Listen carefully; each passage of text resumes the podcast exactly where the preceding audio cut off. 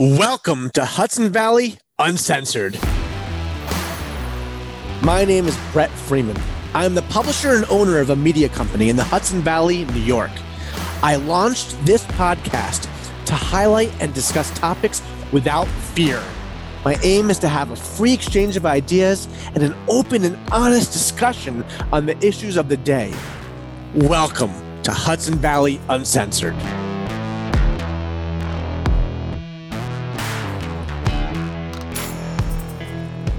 Welcome to Hudson Valley Uncensored. My name is Brett Freeman. Today we have our uh, weekly editorial roundup. It's an inside look at Halston Media's editorial team and you know what we're working on and kind of the issues that we face as, as journalists.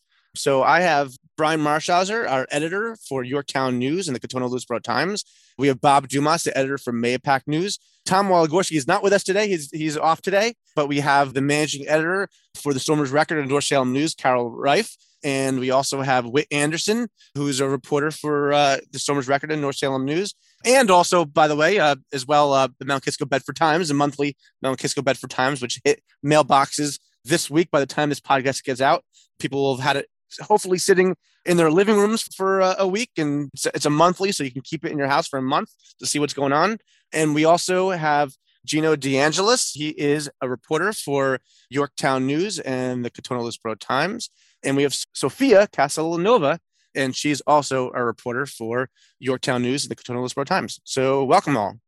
Hey, Brian, I'm, I'm going to start with you. Um, you said you're working on some stuff with the Board of Education, and I know that was kind of the, the big news this week with our various boards. I think, Brian, your prediction came true. You predicted, I think it was last week, last week's episode, you predicted that the incumbents always do pretty damn well with these elections. Yeah, yeah. Um, so in both my towns, actually, I should say all three of my towns, there was a grassroots movement in Lakeland, in Yorktown, in Katonah-Lewisboro even, where we haven't really seen much in years past where the incumbents kind of glide to reelection, uh, oftentimes un- unopposed. This time around, you know, it was pretty contentious. You know, it, it actually resembled some of the town board elections that I've covered in recent past. You know, we even got political candidates and committees endorsing candidates, which I've I've never seen before. Yeah. So, but despite all that, in Lakeland, the most contentious one of mine, where we had twelve candidates, we had two grassroots factions ideologically opposed. Both thought the school board wasn't doing a good enough job, and the incumbents reigned supreme. I should say with a caveat that in Lakeland there wasn't a full incumbent slate. They had two resignations, and they filled out their reelection ticket with kind of a incumbent endorsed candidate, but all those candidates won. In Yorktown, it was the same thing. They actually won even by a wider margin, I think almost two to one. I have a question for you in, in terms of an analysis. So I just voted recently at a Mahopac Chamber meeting for the board of the Mahopac Chamber.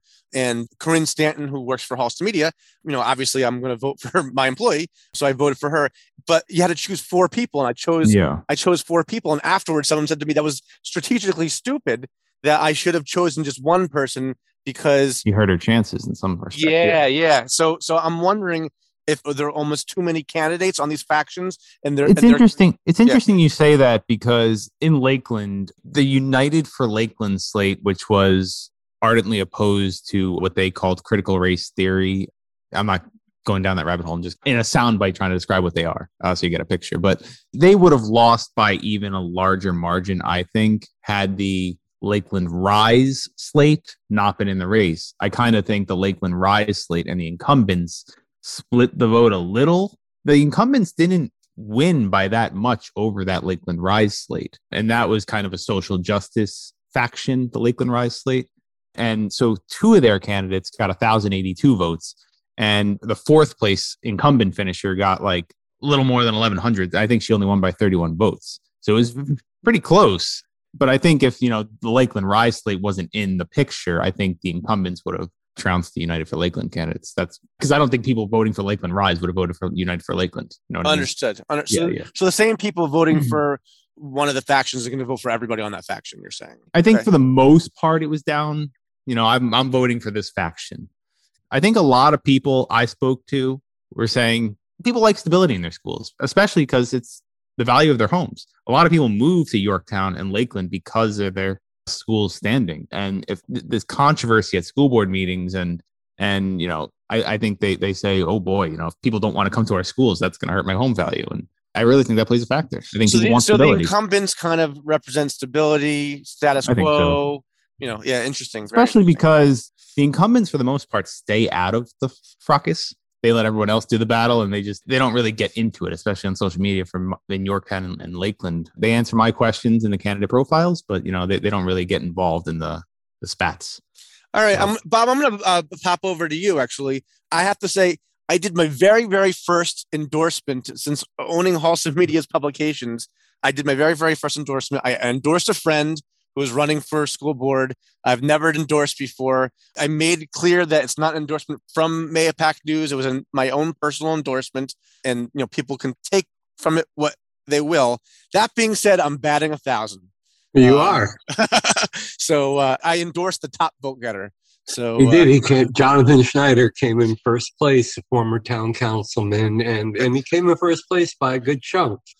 We only had one incumbent running, speaking of incumbents, and that was Adam Sabino. He was vice president of the board, and he won. But over here in Mahopac, kind of like Lakeland, I mean, it was a contentious, it was more about the budget than the school board members. But, you know, we had the whole thing with the anti-maskers, the anti-vaccine people. Well, I wouldn't say anti-vaccine. They would correct me and say, we're not anti-vaccine. We're pro-choice. Weird choice of words there. And then they're also, you know, the critical race theory and all that kind of stuff. The more moderate candidates won, actually, here.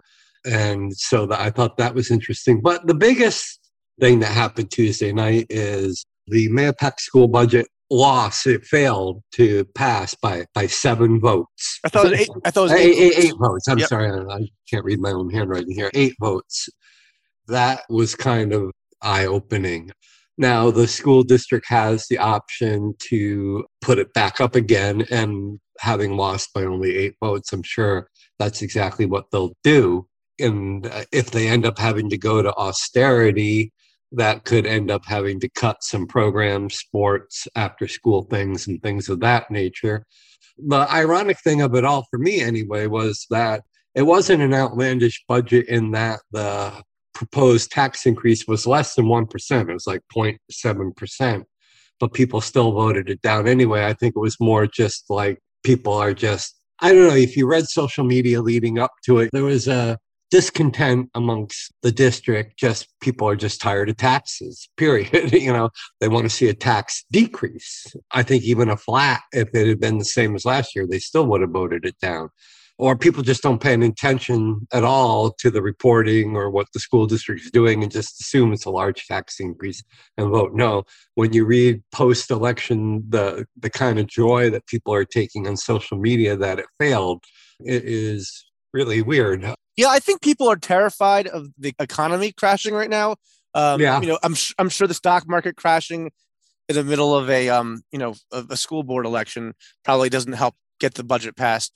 I forget Tuesday how the stock market did that day, but it's well, been according doing pretty to lousy. The stock market week. Actually did very good that day. Did it do? Okay, yeah. Interesting, interesting. Yeah, it's been up and down. Uh, according to the New York State Teachers Union, the statewide union, that on Tuesday there was five hundred seventy budgets up for vote. five hundred sixty-three of them passed. Only seven mm. failed. No, ninety-nine percent passed. Interesting. Uh, seven failed, and one of them was Mahopac.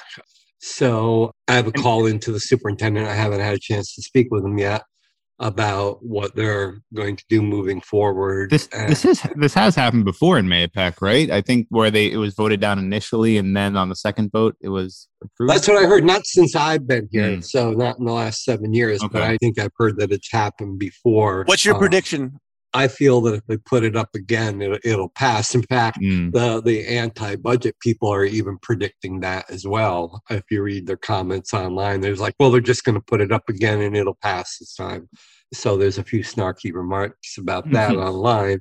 And they're probably right. I think the parents who stayed home and didn't vote saw what happened, and now they'll be alarmed and go out. And like I said, it only failed by eight votes. So it wouldn't take much to turn it around and see what happens. So that's our biggest news right now.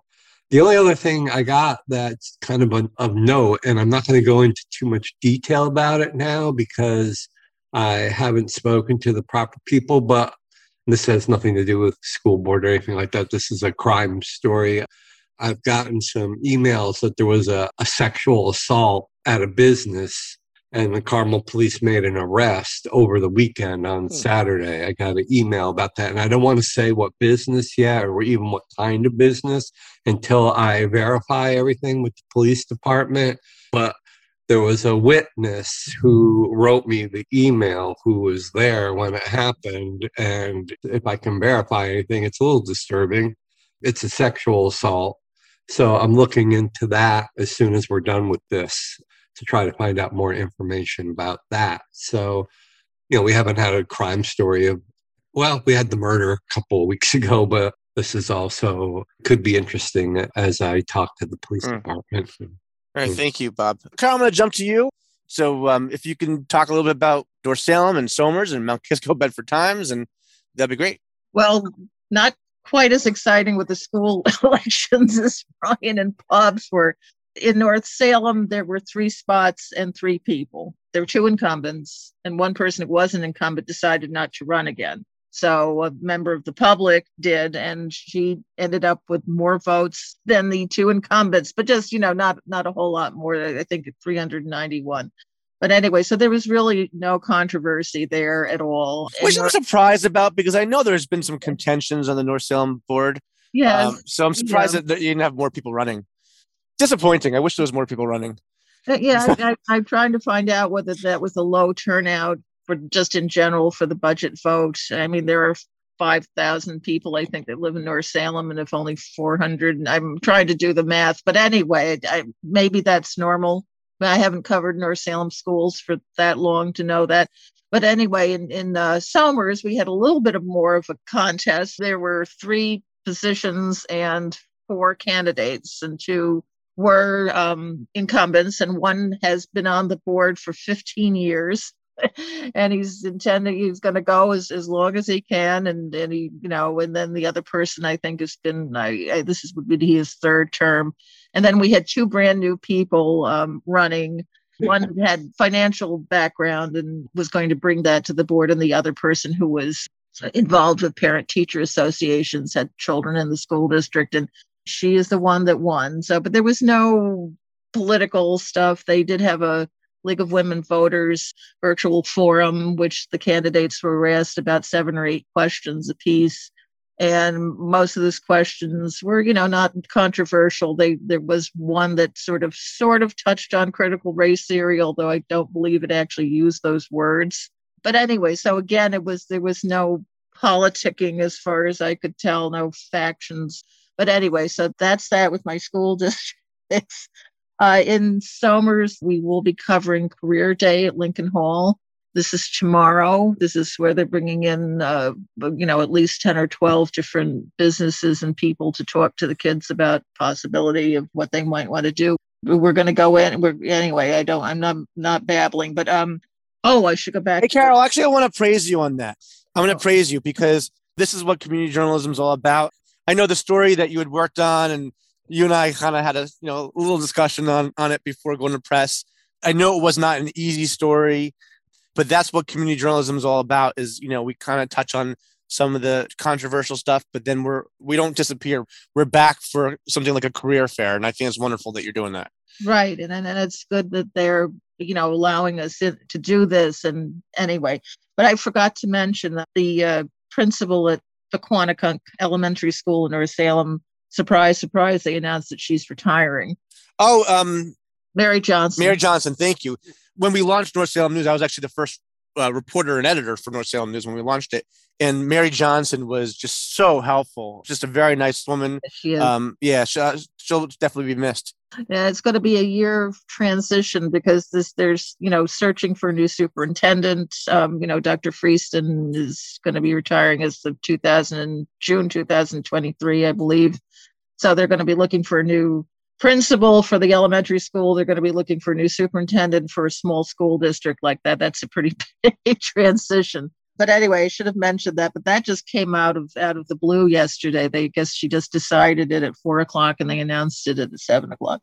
The other thing in North Salem, the high grade may finally be opening soon within the next two weeks. We've been trying following that. That's been going on for a long time. There's an was an old former deli slash grocery store that, yep. that yeah.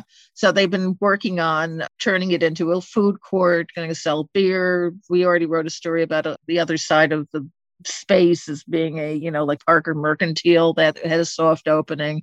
So allegedly it's going to have a soft opening and hopefully a grand opening in two weeks. So that's kind of exciting for little Croton Falls, and something I have to talk to Tom Bartley about later about the uh, ongoing Mount Kisco. The big story there is, now this is contentious. This is a huge flap over a cell tower, which may or may not be sited in Leonard Park. It's all complicated, eminent domain, you know, park ascension, et cetera, et cetera. And people are just coming out of the woodwork to these village board meetings to talk.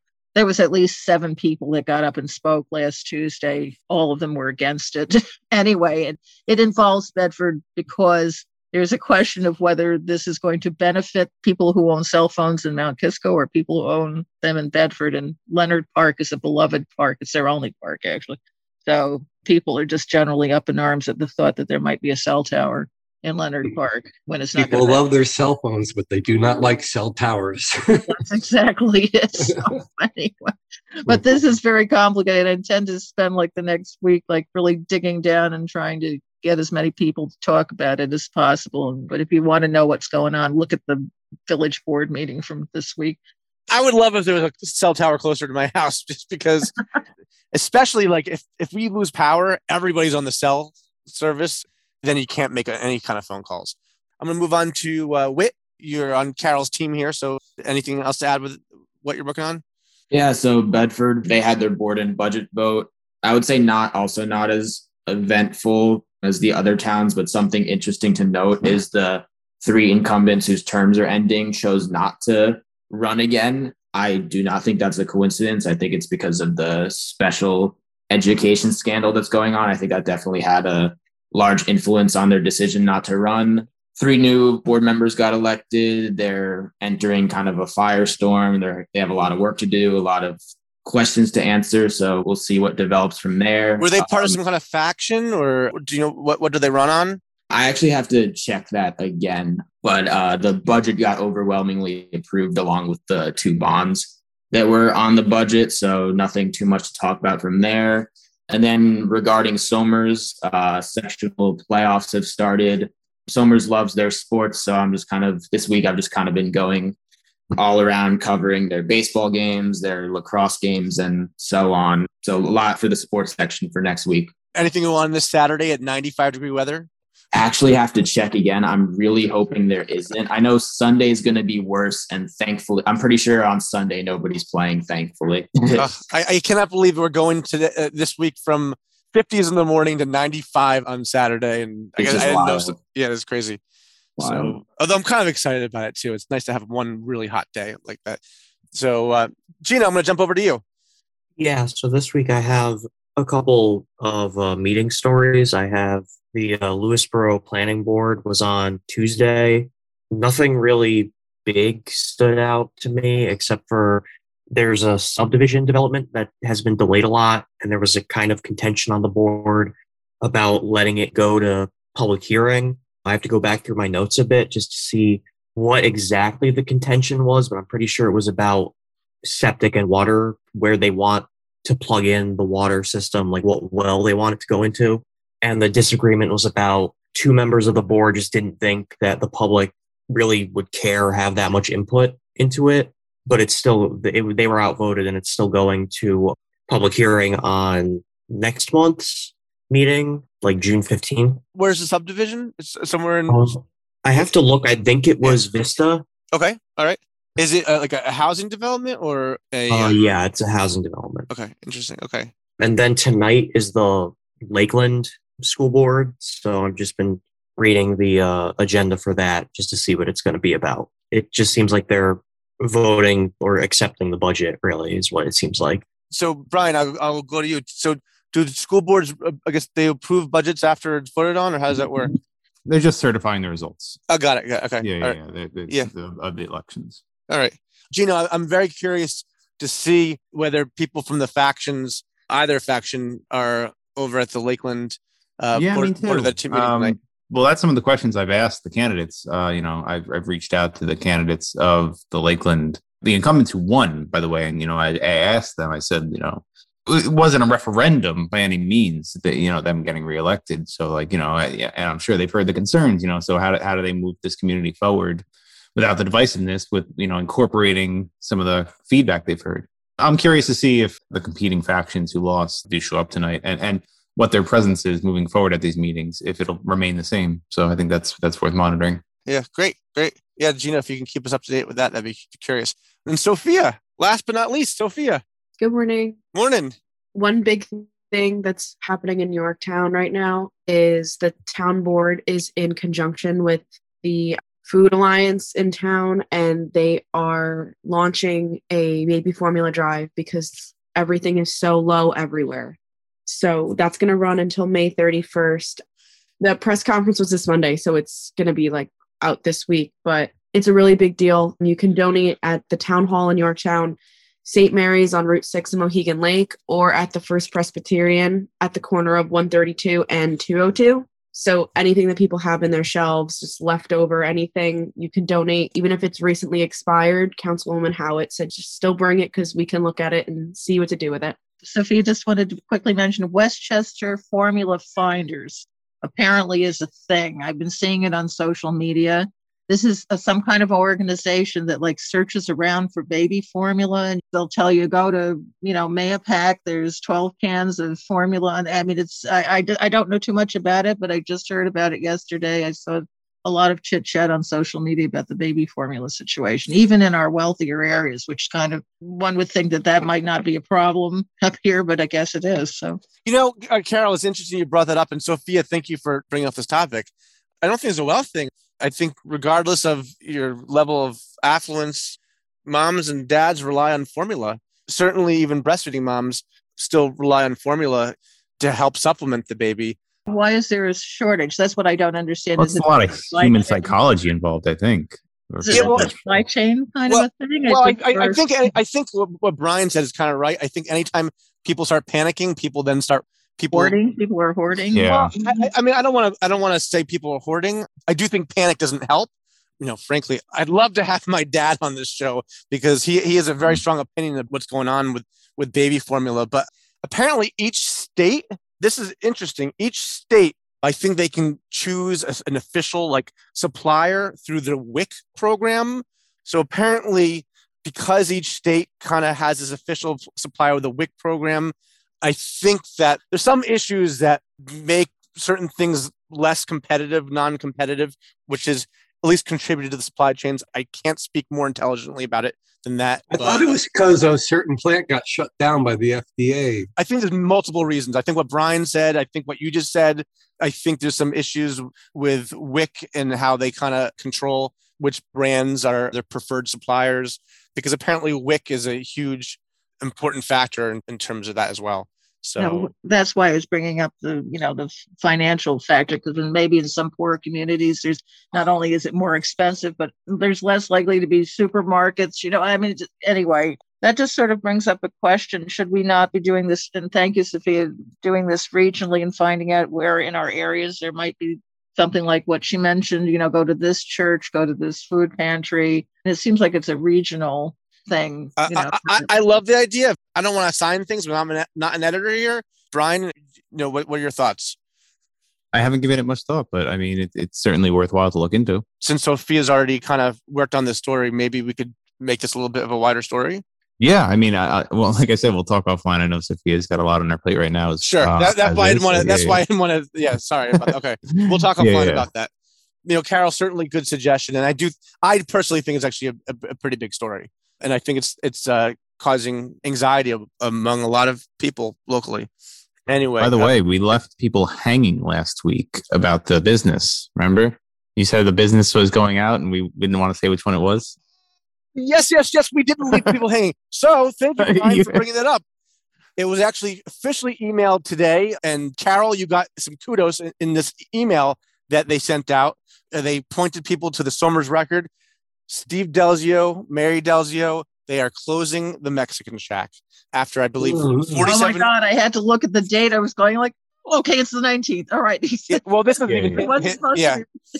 Well, yeah, he no, posted he, it. Yeah. Yeah, he posted was, it. This was a deep, dark secret. But yes, this place was an icon that's been there for almost half a century. And I love Steve Delzio. He's he's a great guy. But there are people that are going to be crying all over, all over here. I know, like, my mom loves that place. My wife loves that place. Yep. Um, it, it really is a very unique shop. Very unique. It is. Yeah. Not just a jewelry store. Really, you know, all things Southwest. And it's just uh, beautiful, beautiful stuff.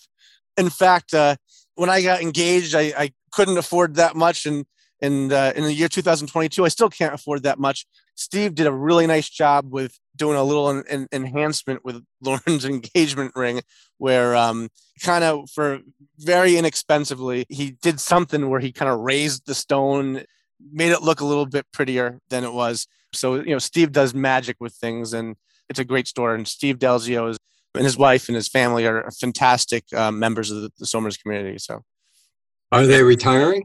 Yeah, they are retiring.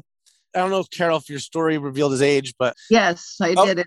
He's sixty-nine. He looks a lot younger. Oh yes. Um, yeah. Well, so his son, his uh, if you read the story, it was his son said, "Look, Dad, you know, I'm, his son is twenty years old. He just graduated from college," and he sat his dad down one day and said, "You know, Dad, I you know realize that at sixty-eight, you're you're approaching the the lifespan of, I don't know what a male lifespan is, seventy-five or something." He said, "And in, in twenty years, you're going to be eighty-eight years old." And he said, "I can't imagine not having you in this. How fast my life is going in twenty years. You know, looking ahead twenty years, I can't imagine not you not having." So it sort of made him think. You know, like, I've done this for forty-seven years. I want to go out on. He says in the stories that I want to go out on top. I, you know, it's the time to go and relax. I'm almost seventy years old. And, but, you know, it's hard because this has been his and his wife's and his family's life for half a century. And he started in a van, then he built up to this thing. So it was really a neat story. I had, I had a fun time doing it. That's great. Thank you. Thank you for that, Carol. And thank you, Brian, for bringing it up. So anyway, I hope everyone has a great rest of your week, and we'll meet back next week. Okay. Thank Bye, you. everybody. Thanks. Bye-bye.